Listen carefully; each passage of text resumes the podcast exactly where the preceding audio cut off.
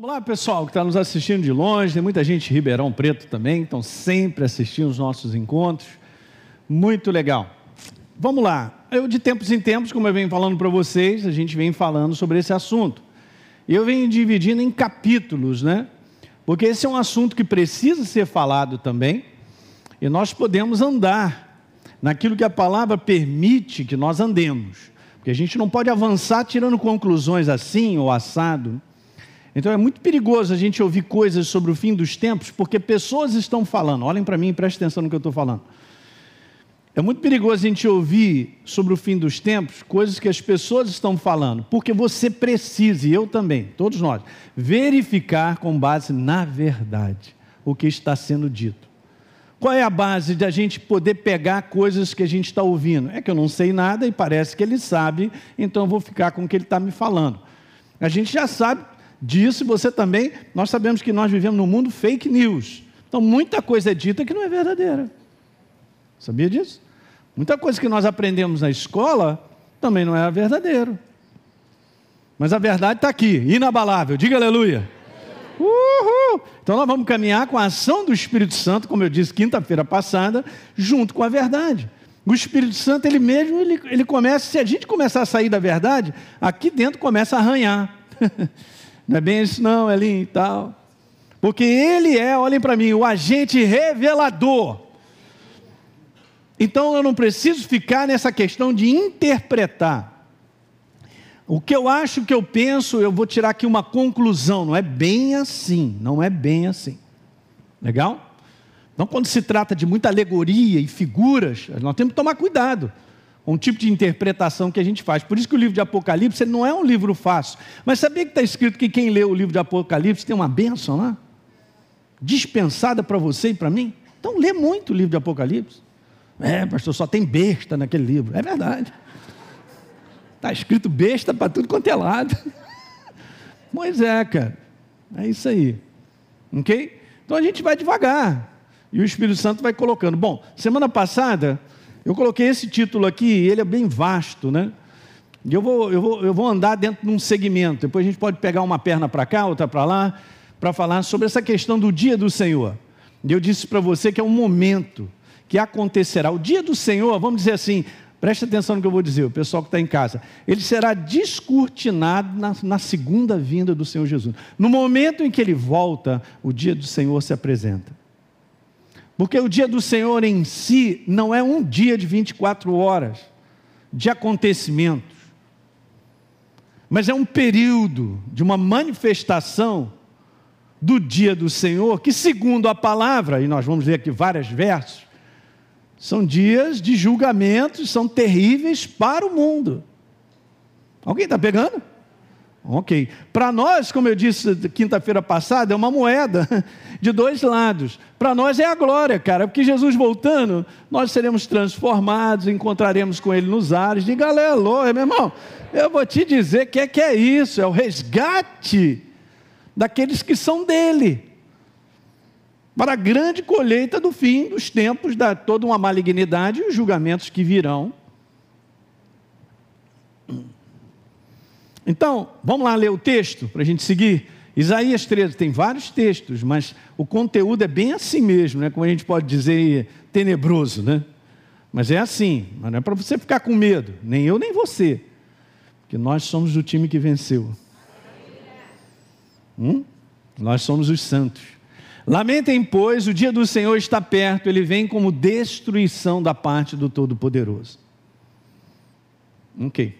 Verso número 7, Isaías 13, só olhando para frente e profetizando aquilo que seria o fim. Por isso, todas as mãos desfalecerão e o coração de todos se derreterá.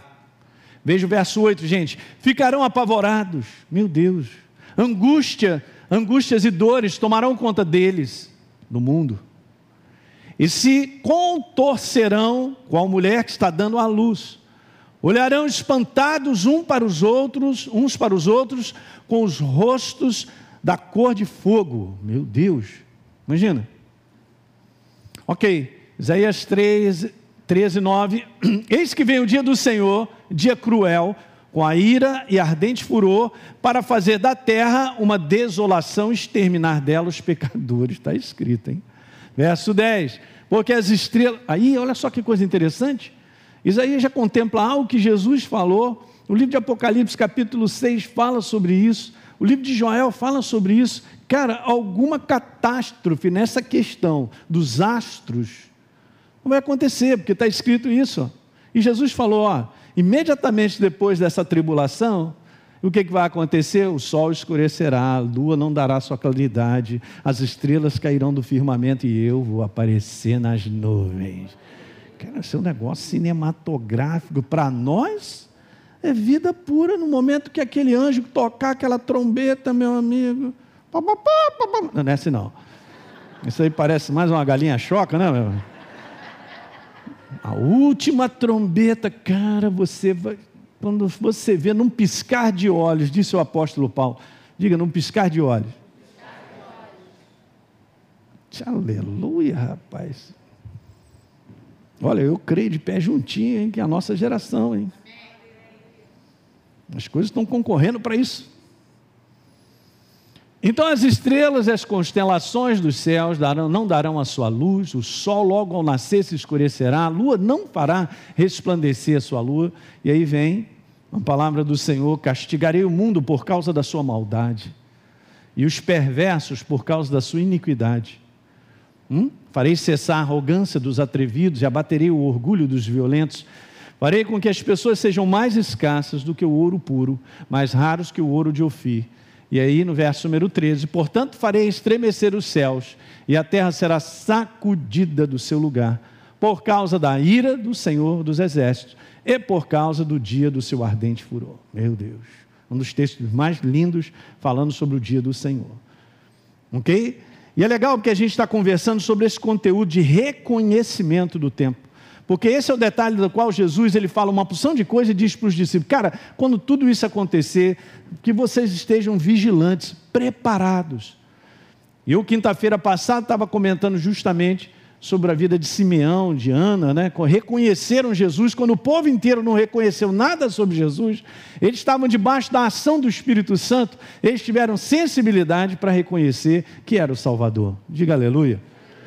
Gente, isso é um assunto super importante, porque a igreja precisa estar acordada.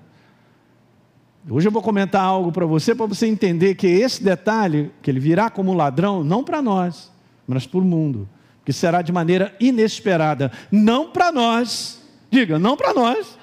Aham. E aí, Lucas capítulo 12, Jesus pergunta lá: quando vocês veem uma nuvem subindo no oeste, logo vocês dizem, vai chover, e assim acontece.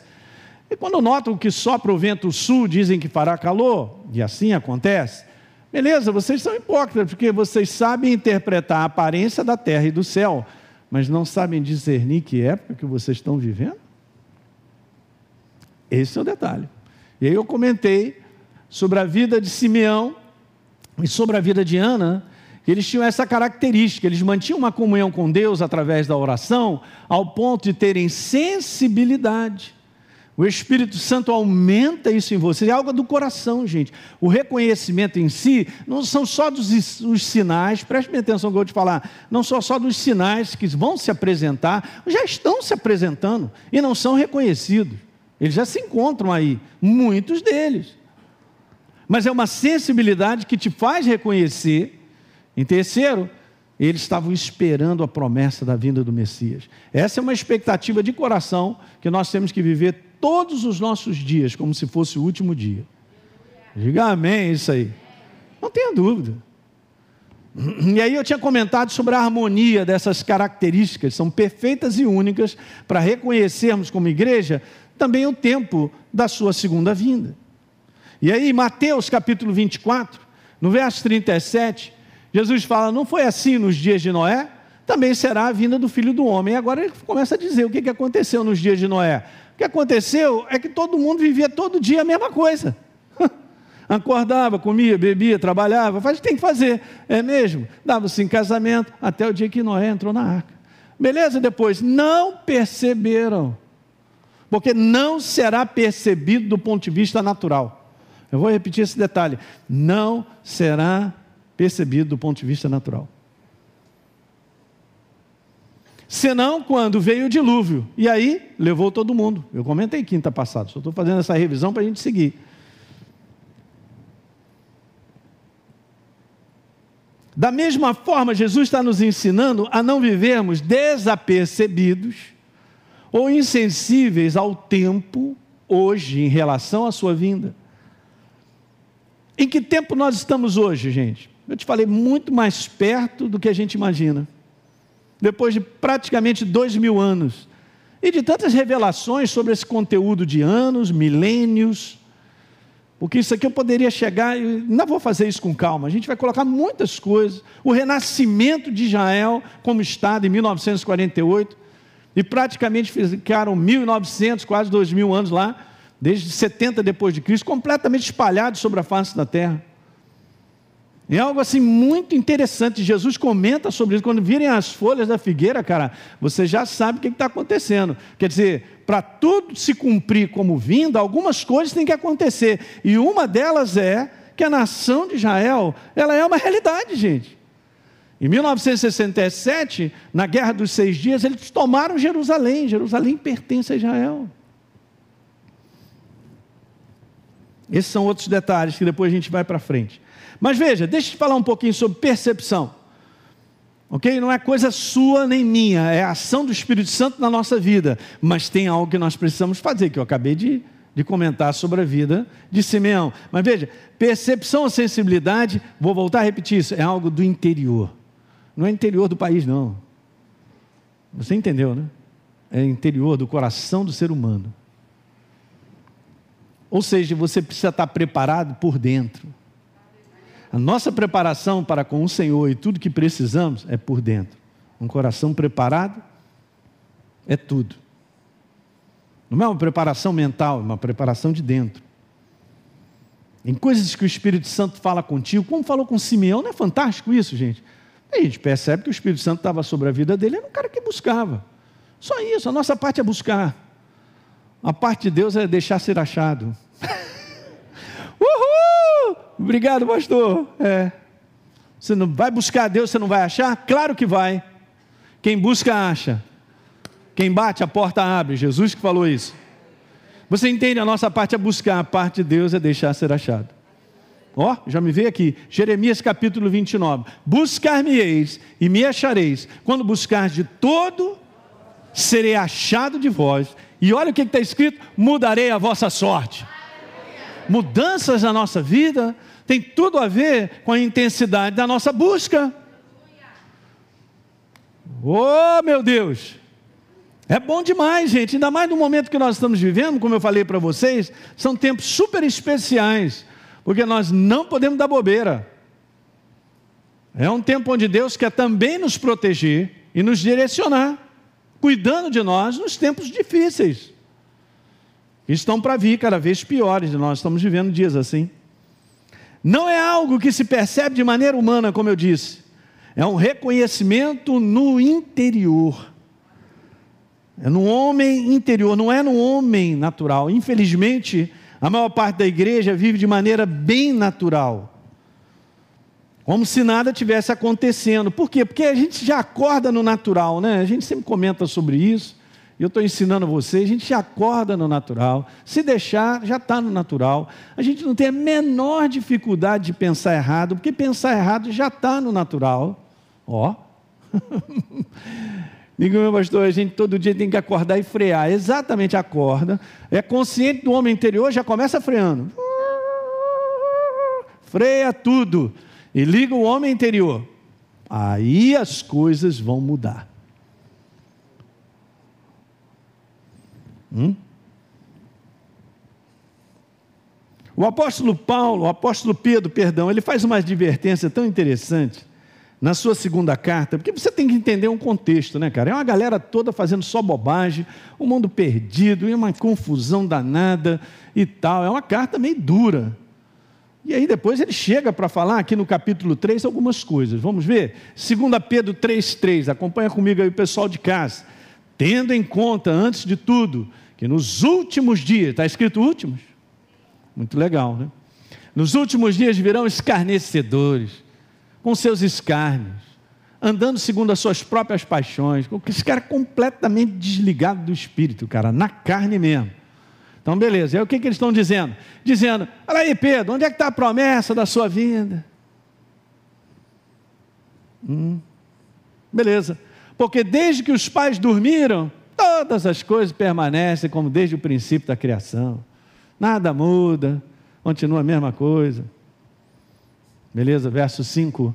Porque deliberadamente esquecem que de longo tempo houve céus, bem como a terra, a qual surgiu da água e através da água pela palavra de Deus. Verso 6: pelo que veio a perecer o mundo daquele tempo afogado em água. Alguém sabe que Deus declarou que jamais destruiria a humanidade pela água. Daí o arco-íris ser o sinal, quando Deus colocou o arco-íris, Jesus falou: jamais vou destruir com água o ser humano. Mas é interessante que esse final dessa história está sendo colocado que a destruição será por fogo. Numa reconstrução da terra. Não quero falar sobre esse aspecto, depois a gente vai falar. Ok, beleza, verso 7. Ora, os céus que agora existem, uhul, e a terra, pela mesma palavra, promessa, têm sido entesourados para o quê? O fogo. Estando reservados para o dia do juízo e destruição dos homens ímpios. É, está na palavra mesmo. Veja, e agora é um detalhe legal, né?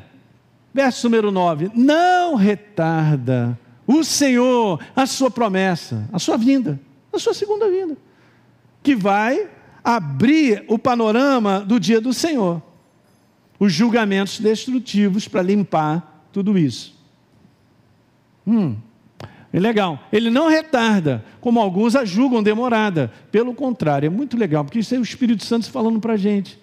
Eu entendo perfeitamente esse conteúdo, gente. Que para a igreja, a igreja quer que Jesus venha ontem. Mas não, o nosso coração, não, eu quero estar com ele, Jesus volta logo, eu não aguento mais e tal, esse tipo de coisa. Mas a gente tem que olhar o outro lado, cara. Tem sempre alguém que parece que Deus está dando um tempinho para que ele abra o coração para. Uma vida vale? Não tenho um entendimento total sobre isso, mas eu, eu percebo o caráter do nosso Deus nisso. Ele é longânimo. Longânimo é um cara paciente, é uma pessoa, ele é longânimo para com vocês. Olha só, não querendo, coloquei ali, ó, não querendo que nenhum pereça. Esse é o coração dele, está escrito. Nenhum pereça, senão que todos cheguem ao arrependimento. Esse é o coração dele. Nem todos se arrependerão, nem todos se entregarão. Até porque, quando a gente for falar lá no final, falando sobre os cálices, cara, um negócio tremendo, na verdade, as taças, né? De julgamentos. Está lá coisas terríveis, tipo o sol vai queimar as pessoas direto, sabia? Se você está sentindo calor, imagine naquela época. Onde o sol vai queimar mesmo, como se o cara estivesse debaixo do maçarico. E está escrito que eles não se arrependerão dos seus pecados, das suas iniquidades. Misericórdia, gostei. Alguém. É, é brincadeira. Hum senão que todos cheguem ao arrependimento. Esse é o coração. A palavra longânimo, gente, eu quero colocar algo aqui. Eu acho que ano passado eu comentei sobre isso, mas é interessante. E a gente pega para fazer essa comparação. Deus é longânimo, né, pastor? Mas vou te falar, vai ter paciência. É porque ele ama o ser humano.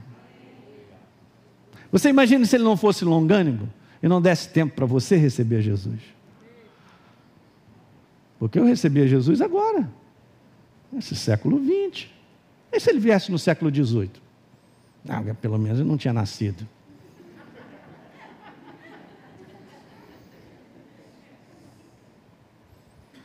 Mas ele é longânimo. É como se ele esperasse uma oportunidade da pessoa ser fragilizada de coração para recebê-lo. Mas esse é um detalhe super interessante que a gente tem que olhar também, é que é o seguinte, os julgamentos de Deus, que são os julgamentos desse mundo. Não tenha dúvida, está escrito. Eles são de caráter redentivos. Para que as pessoas se abram e recebam a Ele como Senhor e Salvador. Porque o desespero em termos de viver vai aumentar, gente. Alguém está pegando o que eu estou falando? Já está embrulhando a mente das pessoas, elas estão confusas, estão doentes, ou mais doentes da mente do que o seu próprio corpo em si, físico.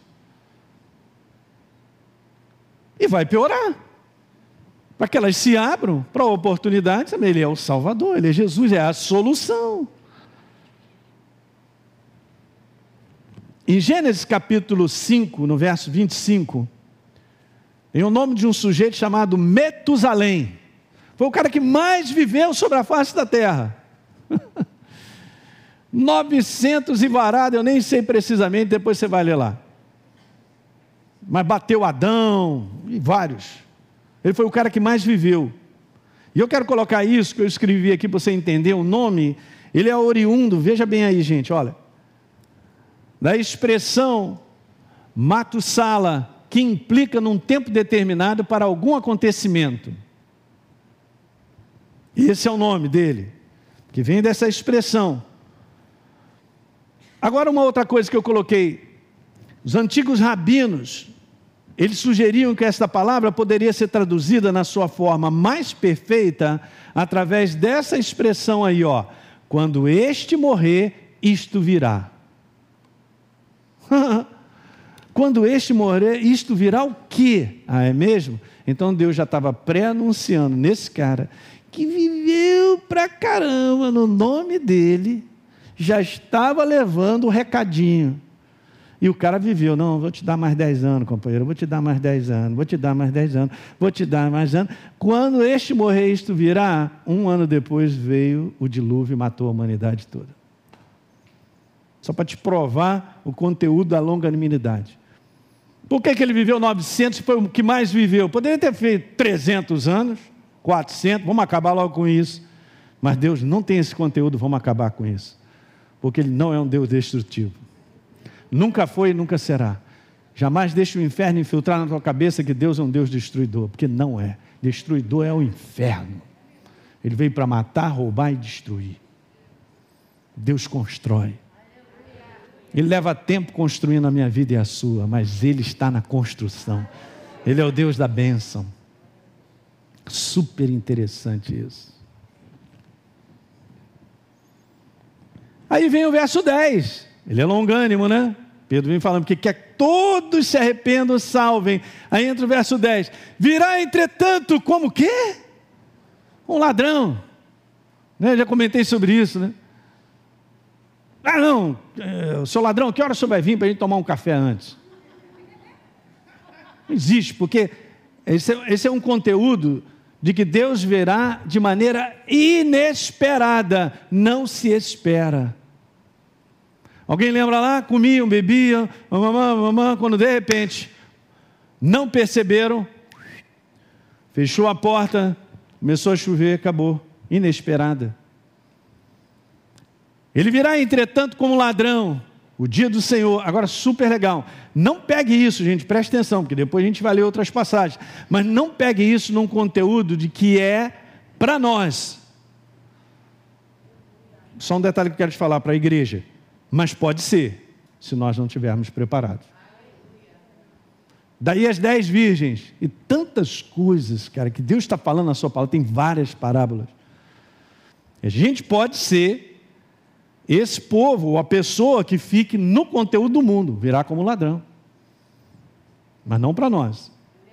Nós vamos ver. Então, virá entretanto como ladrão o dia do Senhor, no qual os céus passarão como como um estrondo gigante, né? E os elementos vão se desfazer, abrasados, também a terra e as obras que nela existem serão atingidas, gente. Nos julgamentos que virão para frente, tipo uma grande montanha cairá no mar, o mar inteiro, um terço do mar vai, vai morrer. Gente, você imagina, um terço, para para pensar, primeiro na baita da tsunami que vai rolar no mundo. Em segundo lugar, um terço do mar vai extinguir, cara, a vida do mar. Se hoje a gente respira, a gente respira por causa das algas.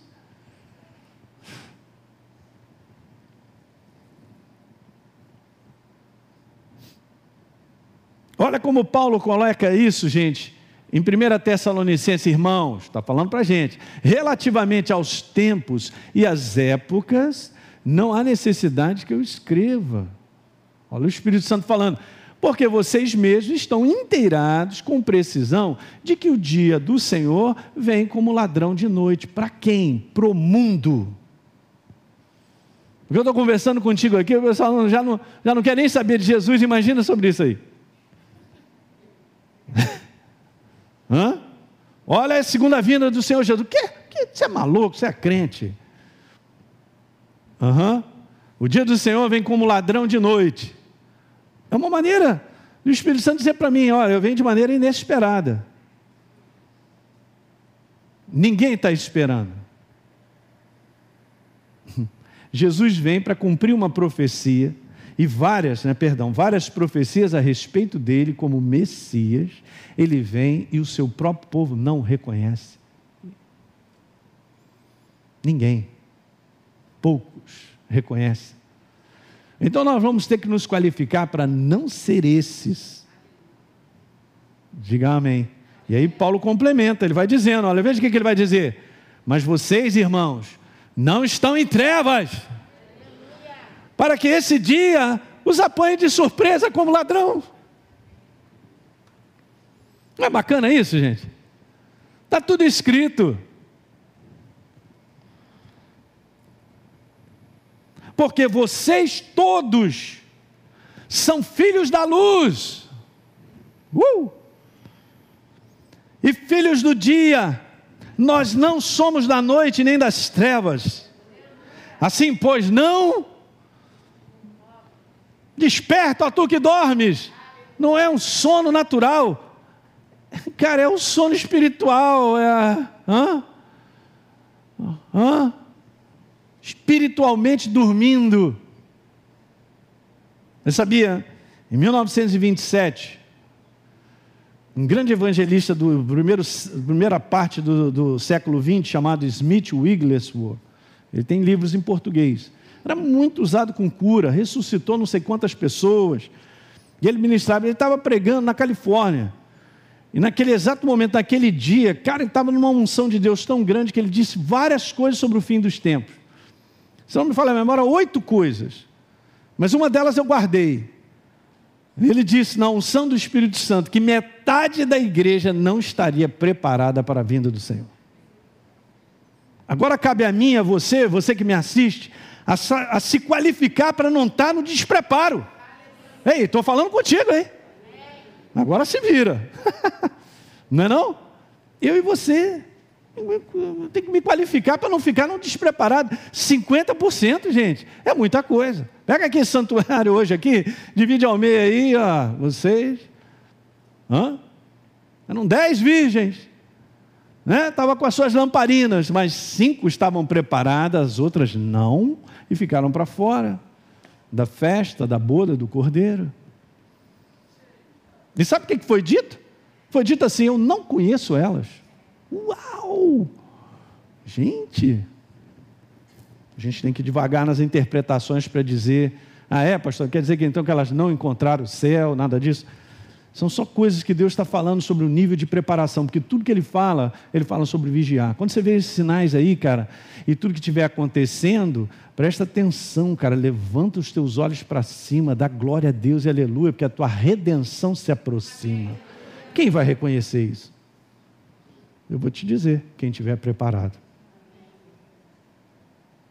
E essa preparação, volto a repetir, é de interior. Algo mexe em você e em mim que fala que essa vinda está próxima. Algo mexe dentro de você e de mim e fala: fica ligado. Não é maravilhoso? Não será um sinal, não vai aparecer como um anúncio na televisão. Nem os anúncios lá, estamos assistindo lá no YouTube, aparecem aqueles anúncios malucos. Se prepare, irmão. Não vai. E eu quero te falar que para muitos da igreja, ela vem o pastor com esse papo, que é de Jesus, que ainda vai demorar muito. Toda vez que você ouvir alguém dizer assim, a vinda de Jesus ainda vai demorar muito, cara, isso aí, e tu olha para ele, arreda Satanás. No bom sentido, né? Óbvio. Mas fala para o cara, meu irmão, não fala isso, cara, não fala isso. Porque em muitos hoje, o coração dessa igreja está mexido a respeito disso. Lá dentro algo está sendo feito para preparar. O testemunho que a gente vai dar disso está aqui dentro. Não aquilo que eu acho, que eu penso. E não, ainda vai demorar, ainda tem muita coisa para acontecer. Quem fala assim é completamente ignorante, não lê nem a Bíblia. Mas é crente. Com base no que a gente recebe revelação e crescimento na verdade? Com base no que eu leio, com base no que eu conheço da verdade. É que eu vou crescer em revelação e entendimento se eu não leio a Bíblia? Vou olhar para cá.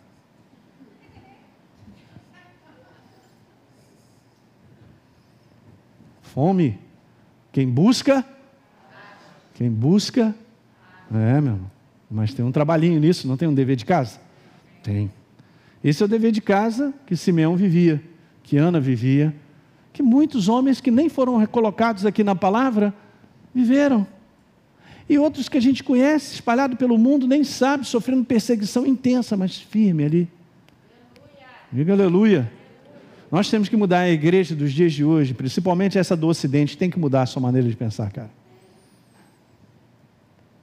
Tem que andar mais numa sensibilidade.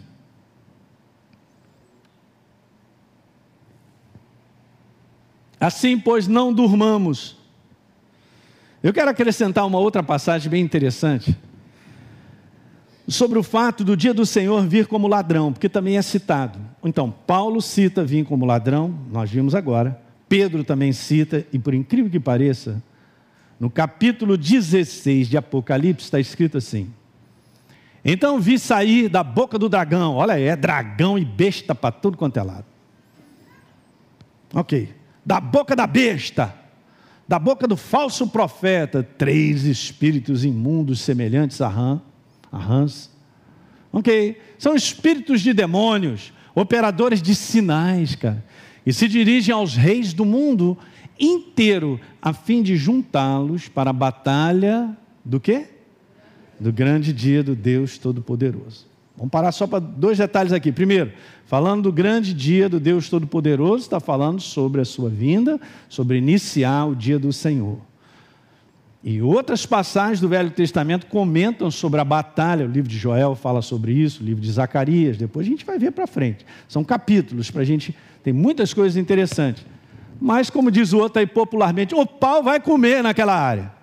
Sobre Israel sobre Jerusalém, porque os reis se reunirão para vir para cima para tomar de novo Jerusalém. Aí Jesus aparece. A gente vai ver isso depois. Mas eu quero mostrar um detalhe interessante em relação a esse detalhe. Estamos no verso 14. Vamos para o verso 15. Eis que veio, disse o Senhor, como ladrão. Ó, inesperadamente ele vem. Aí está escrito assim: bem-aventurado, uh, uh, uh, aquele que vigia. Fala para o teu irmão, vigia. Olha aí, irmão Teixeira, vigia, hein? Ainda mais que a idade vai chegando, é um perigo, rapaz. Vigia, vigia. Ok, vigia. E agora olha esse detalhe que eu quero falar isso agora para vocês. Olha que coisa super interessante. E aqui está escrito assim: e guarda as suas vestes, para que não ande nu, e não se, e não se veja a sua vergonha. Interessante. Gente, tem algumas coisas que são interessantes. Tem muitas palavras pronunciadas por Jesus e determinados exemplos que faziam parte da cultura daquela época. Tá bom? Então, ah, tem coisas que são faladas que a gente não entende, porque no nosso idioma, nem na nossa cultura. Mas isso é muito bem entendido por aqueles que ouviram o recado do Espírito Santo daquela época. O pastor e tal, vigia para que a, guarde as suas vestes, para que não ande nu e não seja, veja sua vergonha. Que papo é esse? E tal. Então, vou te explicar algo bem interessante agora. guarda as suas vestes. Era uma expressão, e eles conheciam e entendiam muito bem isso, porque Jesus usa uma expressão figurativa do tempo em que os sacerdotes, que guardavam o templo e mantinham as lâmpadas acesas o tempo todo. Essa era uma expressão super conhecida, porque isso acontecia volta e meia. O que, que acontecia volta e meia? acontecia exatamente isso. O capitão do templo, ou um sacerdote mais responsável, ele eh, era escalado para ele, ele ir lá, tá? dar uma olhada em tudo que estava acontecendo no templo. Porque existia uma rotina onde os sacerdotes eram colocados para alimentar as lâmpadas do templo. Sabiam disso? As lâmpadas não podiam apagar. Então eles tinham que botar óleo, cara, e manter sempre aceso. Qual é o turno dele? Duas horas, de duas às quatro, sei lá, ou de duas às seis. Então ele era responsável para ir lá verificar as lâmpadas. Não era um só, não, eram vários. E o templo era grande. Então, beleza, é escalado para cá, setor tal, setor tal, aquilo outro e tal. Então eles tomavam conta. Mas o que, que acontecia? De tempos em tempos, o capitão do templo, responsável por toda essa escala, e mesmo, contam até na história, que até o sumo sacerdote ia lá dar uma, uma revista, né? passar revista lá assim, sem que ninguém soubesse. e o que, que acontecia? Quando pegava um cara desse dormindo, está frio, encostava num cantinho deitado, Aqui ó, a responsabilidade, peguei essa foto porque eu não achei outra, de estar alimentando com óleo as lâmpadas que tinham que estar continuamente acesas. É só um exemplo, só para te mostrar. Ok? Mas aí ó, tem essa foto aqui, ó, super interessante. E consegui achar isso aí, uma preciosidade, um negócio muito legal. Alguém desenhou que é isso que acontecia. Aí o que acontecia? O capitão vinha com a tocha, aí, às vezes vinha o sumo sacerdote, pegava um cara dormindo. Quando pegava um cara dormindo, a primeira coisa que faziam. Ele vinha com aquele ali, ó, que está na mão dele lá, um stick daquele, um, um ferro, sei lá, uma vara, dava uma cutucada no cara, pegava a tocha e botava fogo na roupa do sacerdote. E o sacerdote pegando fogo e arrancando a roupa e gritando dentro do templo. Isso aí é meio pelado, né, meu irmão? Jogava tudo fora e o pessoal lá de fora ouvia, ih, mais um, ó. Pegaram lá dormindo, ó. É por isso que Jesus põe essa, esse, esse conteúdo das suas vestes. Vamos voltar para lá. Está escrito lá, ó. e guarda as suas vestes para que não ande nu e não se veja a sua vergonha, porque era extremamente vergonhoso para o sacerdote, todo mundo ficava sabendo.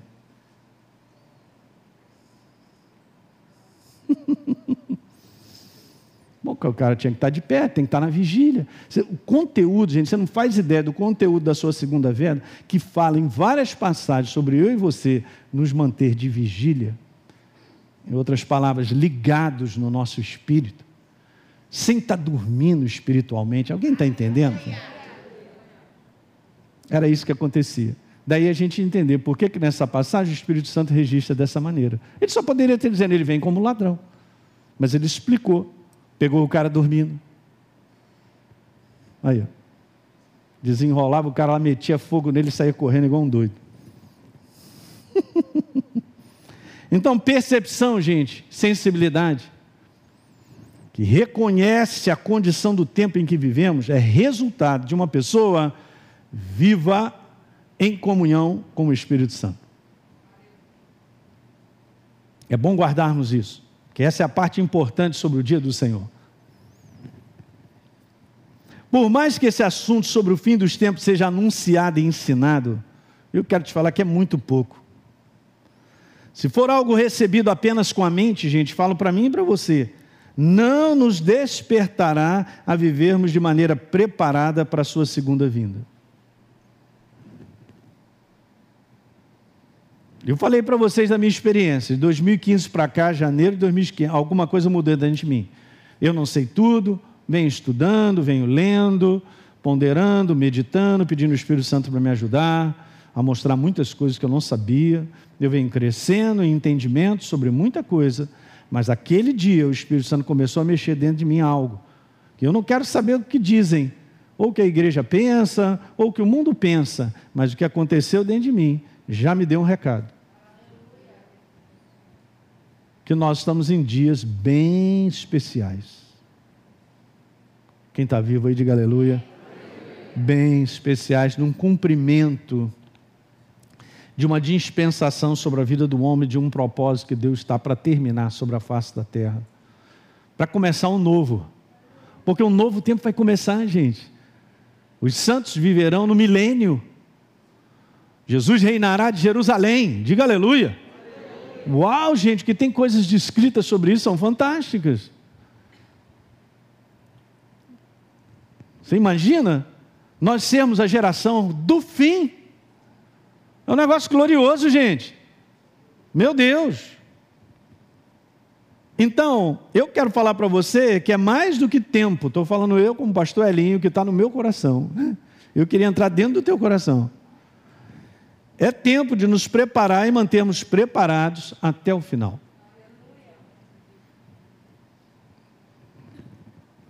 O conhecimento e reconhecimento dos sinais e evidências da sua segunda vinda é muito importante. E Jesus falou muita coisa. A gente vai de capítulo em capítulo falando várias coisas. Tá bom? Eu faço essa pergunta: o que você sabe sobre a vinda do Senhor? Pastor, eu sei que ele vai voltar. Então a minha resposta é muito pouco. Mas a melhor pergunta seria de repente essa: Qual a sua e a minha, nossa percepção interior sobre a vinda do Senhor? Essa é a pergunta.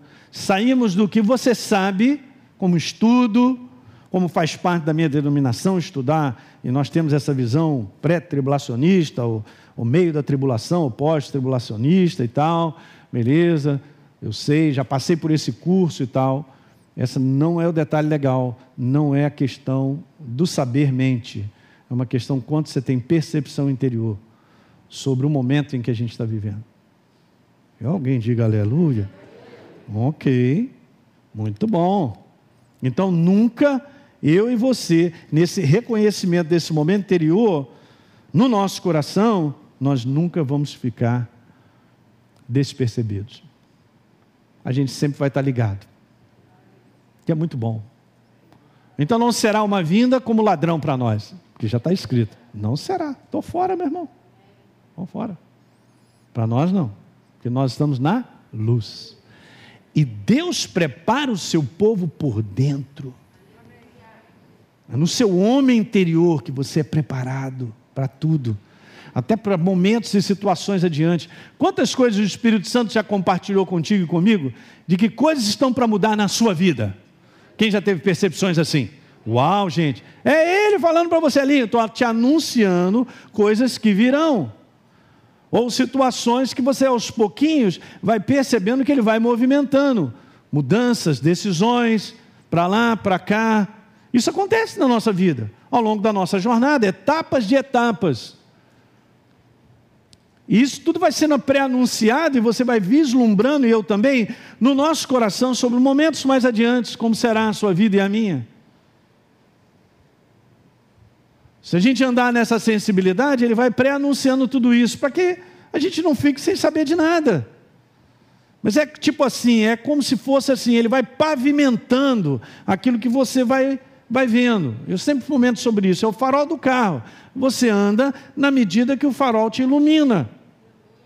Mas ele não ilumina aqui, ele ilumina e joga lá na frente, talvez uns 80, 100 metros, você já está vendo. Diga aleluia. Mas aí, caramba, pastor, eu não estou vendo lá na frente. É, depois daquela curva, não sei nem se tem. Pois é, porque não é para ver. Nós caminhamos na medida da iluminação que o Espírito Santo vai colocando no nosso coração. Então, no meu caso, estou falando, eu sou pastor de vocês, virou a chave. Eu não dispenso o que acontece no meu coração, desde que eu me converti, eu entendi que é dessa maneira que eu tenho chegado até aqui, eu vou, vou completar minha carteira e vou embora para casa mas eu não vou dispensar coisas que acontecem no meu coração. Mesmo que aparentemente nada esteja dizendo que é isso. Alguém está pegando? O fundamento de fé muito é isso. Lembra que domingo eu falei aqui sobre Isaac? É, a fome bateu na terra quer saber, eu vou levar minha família para o Egito, que eu sei que lá eu vou me dar um jeito e a gente não vai, a gente vai sobreviver e tal. E Deus fala para ele: Eu não quero que você vá para o Egito, você fica aqui. Então, quando Deus fala algo para ele, ele tem que assumir por fé, e ele obedeceu. E nós sabemos que Deus o abençoou naquela terra. Então é mais ou menos assim: é essas coisas que acontecem dentro de mim e de você, é a ação do Espírito Santo que nos dirige ao longo da vida. Se ele vai intensificando, isso porque eu também assisto outros homens de Deus. Essa intensificação sobre o tempo dos fim, do fim, e muitas coisas acontecendo, e mexendo no interior, gente, nós não podemos desconsiderar isso. Não podemos achar que, não, não, pode ser que ele não venha em 20 anos, ou 30 ou 40, mas ele está movimentando coisas. Não, então se ele está movimentando, pastor, isso aí vai acontecer daqui a 10 anos?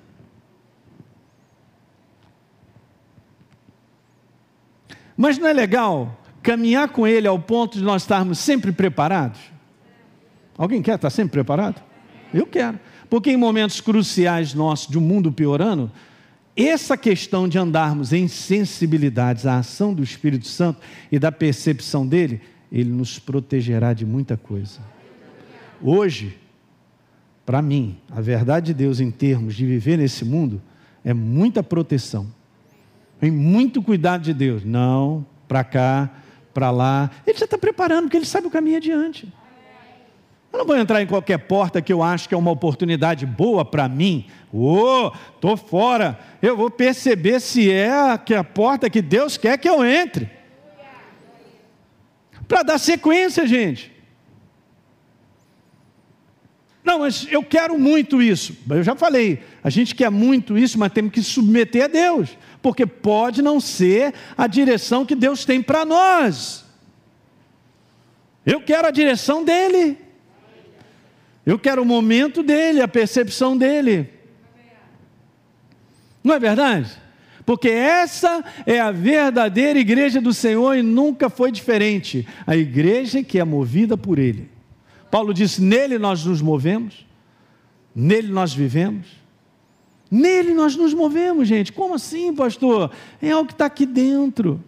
Você vai cultivando tudo isso que a gente falou, e isso vai crescendo em você uma percepção e sensibilidade. Não é para lá, não é para cá, não vou insistir aqui, eu vou caminhar por aqui e tal. E você está, na verdade, sendo guiado e dirigido por Deus nos dias de hoje. Diga aleluia. Não te faltará nada, Deus cuidará de você e te protegerá. Gente, pega o que aconteceu com o povo de Deus no Egito. Segundo um cara aí que estuda, né, que eu assisto ele de vez em quando, o cara ele é bom, cara, no hebraico, de muita coisa, ele também tem muitas referências maravilhosas.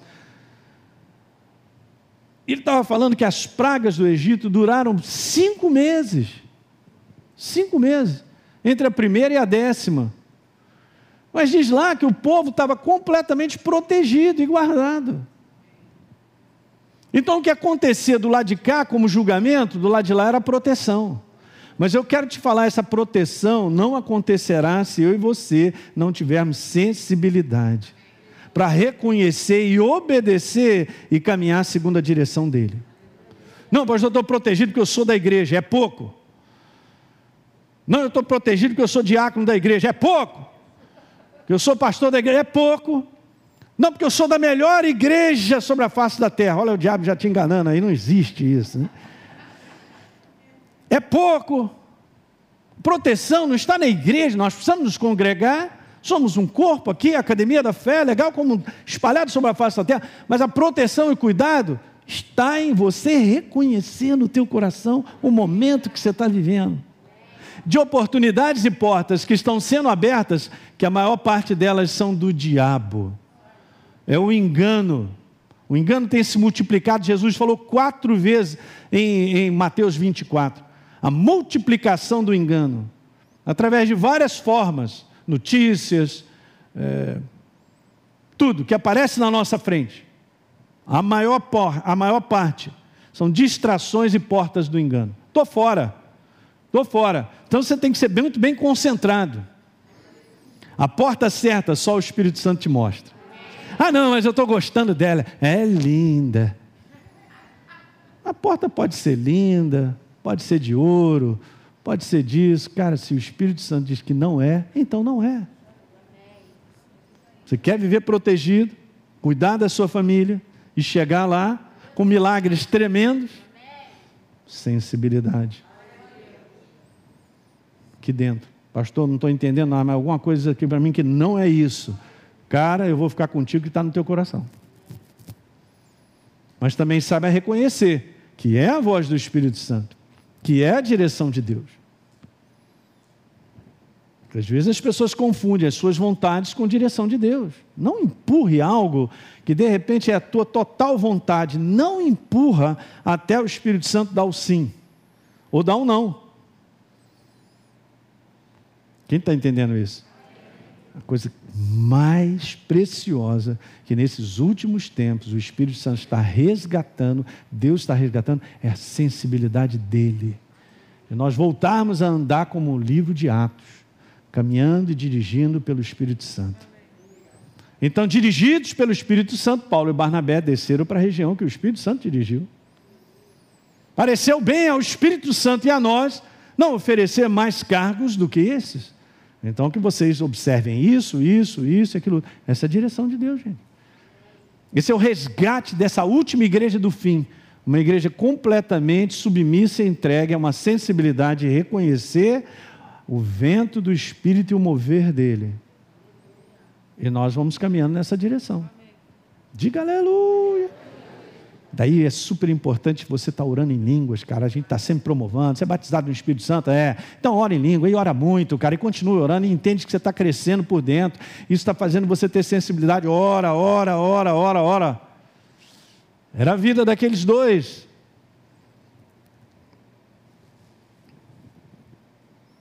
Daniel capítulo 9, eu estou terminando. Não precisa abrir, não. Depois você lê em casa.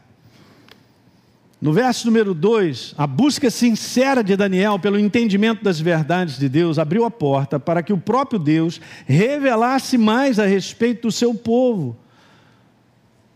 inclusive da primeira vinda e da segunda vinda, gente. Porque ele descobriu pelos livros, lendo Jeremias, que o tempo do cativeiro na Babilônia ainda faltava uns 30 e poucos anos, mas ele descobriu, caramba, então, peraí, ele dá naquela expectativa daquilo terminar, mas Deus foi muito além. Porque ele teve um coração tão legal e Deus acabou escolhendo ele. É você mesmo, cara. Eu quero compartilhar algumas coisas que são a base. Daniel acaba sendo a base do fim dos tempos e do livro de Apocalipse. Alguém está pegando isso aí? Jesus cita. Se você pegar Daniel, do capítulo 7 para cá, e você cruzar com o livro de Apocalipse, você vai ficar boquiaberto. Estava conversando com a Janine, do número de passagens que, que se interagem, se complementam. É maravilhoso.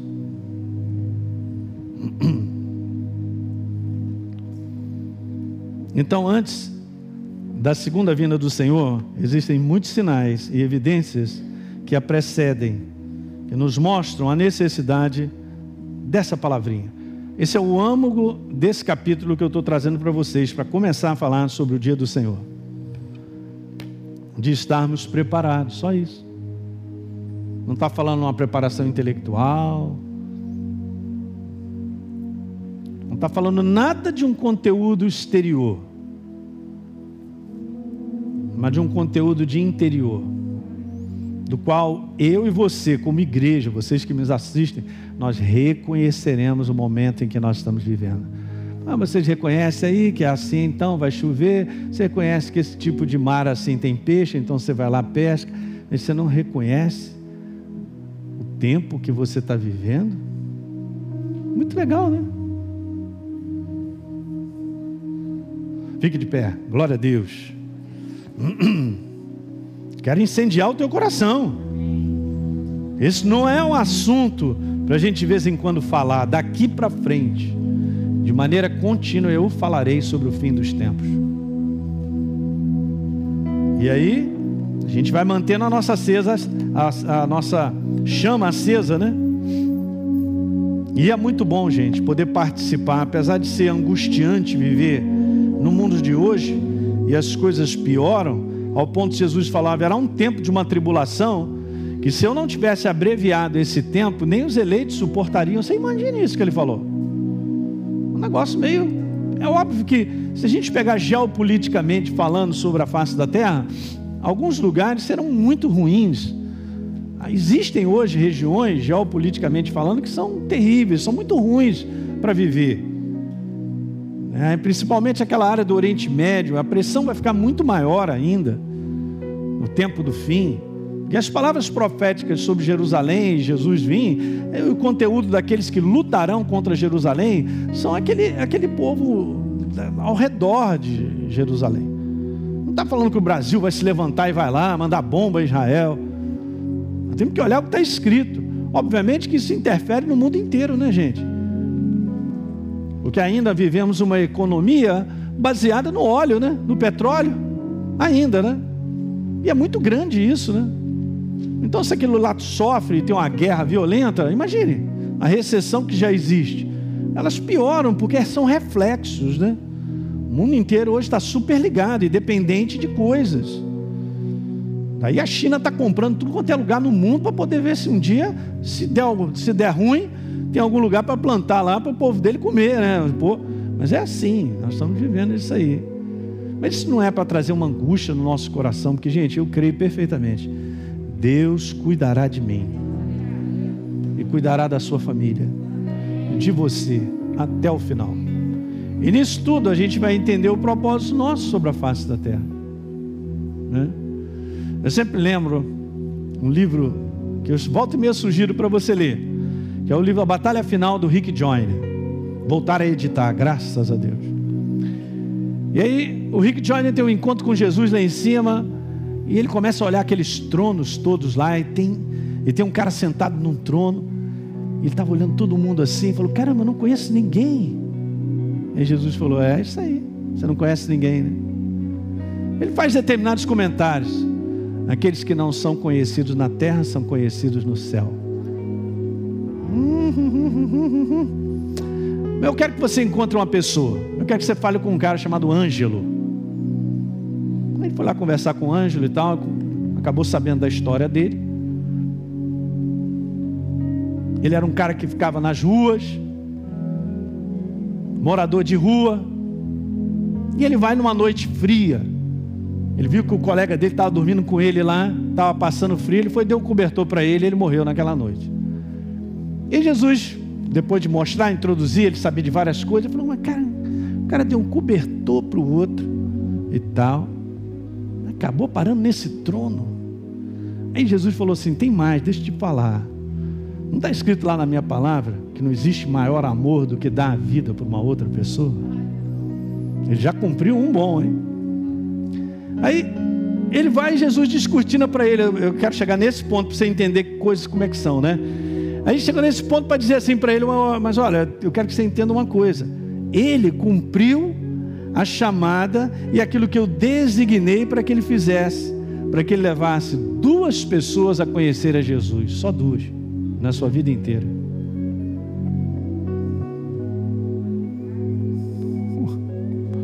Você podia falar assim, eu também, Jesus, que desperdício, hein? podia ser mais. Mas quem manda é o Senhor. É Ele quem determinou a sua vida e a minha.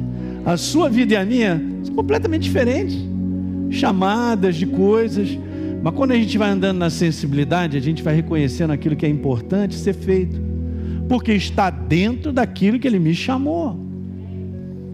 Alguém está entendendo?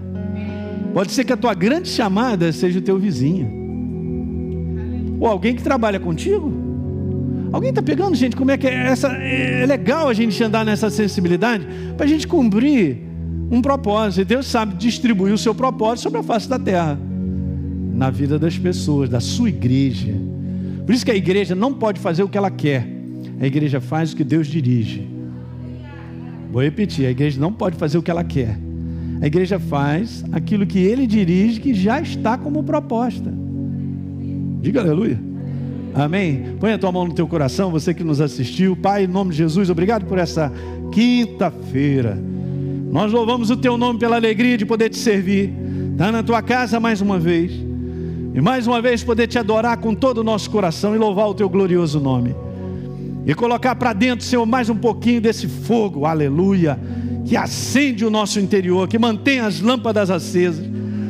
A não cairmos no sono natural, Senhor, de um mundo que distrai, que tem lutas e tem uma opção de, de coisas que são, fazem parte desse mundo decaído. Mas não é isso que vai roubar de nós o nosso ânimo, Senhor, a nossa visão, a nossa alegria em poder te servir e compreender, Senhor, que tu és um Deus tremendo e maravilhoso. Acende nessa noite, Pai, acende. Faz algo no coração que eu não posso fazer, na vida dos meus irmãos, daqueles que nos acendem. Acende assim como você acendeu em mim alguns anos atrás. Algo muito especial sobre isso. Ô oh, Pai, faz essa obra que eu não posso, mas é a ação viva do Teu Espírito. E o tempo que nós vivemos é muito crucial e muito importante para cada um de nós, em cumprir um propósito já determinado no céu para a nossa vida. Em o nome de Jesus eu abençoo os meus irmãos, suas famílias, seu trabalho, tudo que envolve, aqueles que nos assistem, suas famílias, trabalho, você é abençoado. Eu te abençoo no nome de Jesus. E eu sei que o Espírito Santo vai trabalhar no teu coração. Ele vai trabalhar em o nome de Jesus. Muito bem, você que assistiu esse vídeo e foi gerado fé no teu coração, eu simplesmente quero fazer um convite para que você receba a Jesus como Senhor e Salvador. É muito simples, basta apenas você abrir o teu coração sem reservas, acreditando nessa obra feita na cruz do Calvário, onde Deus liberou o perdão dos nossos pecados para que a gente possa ser transformado numa nova pessoa por dentro. Então, simplesmente, abra o teu coração e, em sinceridade, repita comigo essa oração. Diga assim comigo: Senhor, eu entrego a minha vida em tuas mãos nesse exato momento. Com toda a sinceridade do meu coração, me abro para receber a Jesus como Senhor e Salvador da minha vida. Escreve meu nome no livro da vida. Cancela o meu passado porque não te conhecia. Mas a partir de hoje, eu vou andar contigo todos os dias da minha vida. Amém. É simples, é dessa maneira. E agora eu só convido a você continuar firme nessa jornada do todo dia, caminhando com Deus até o final. Um grande abraço.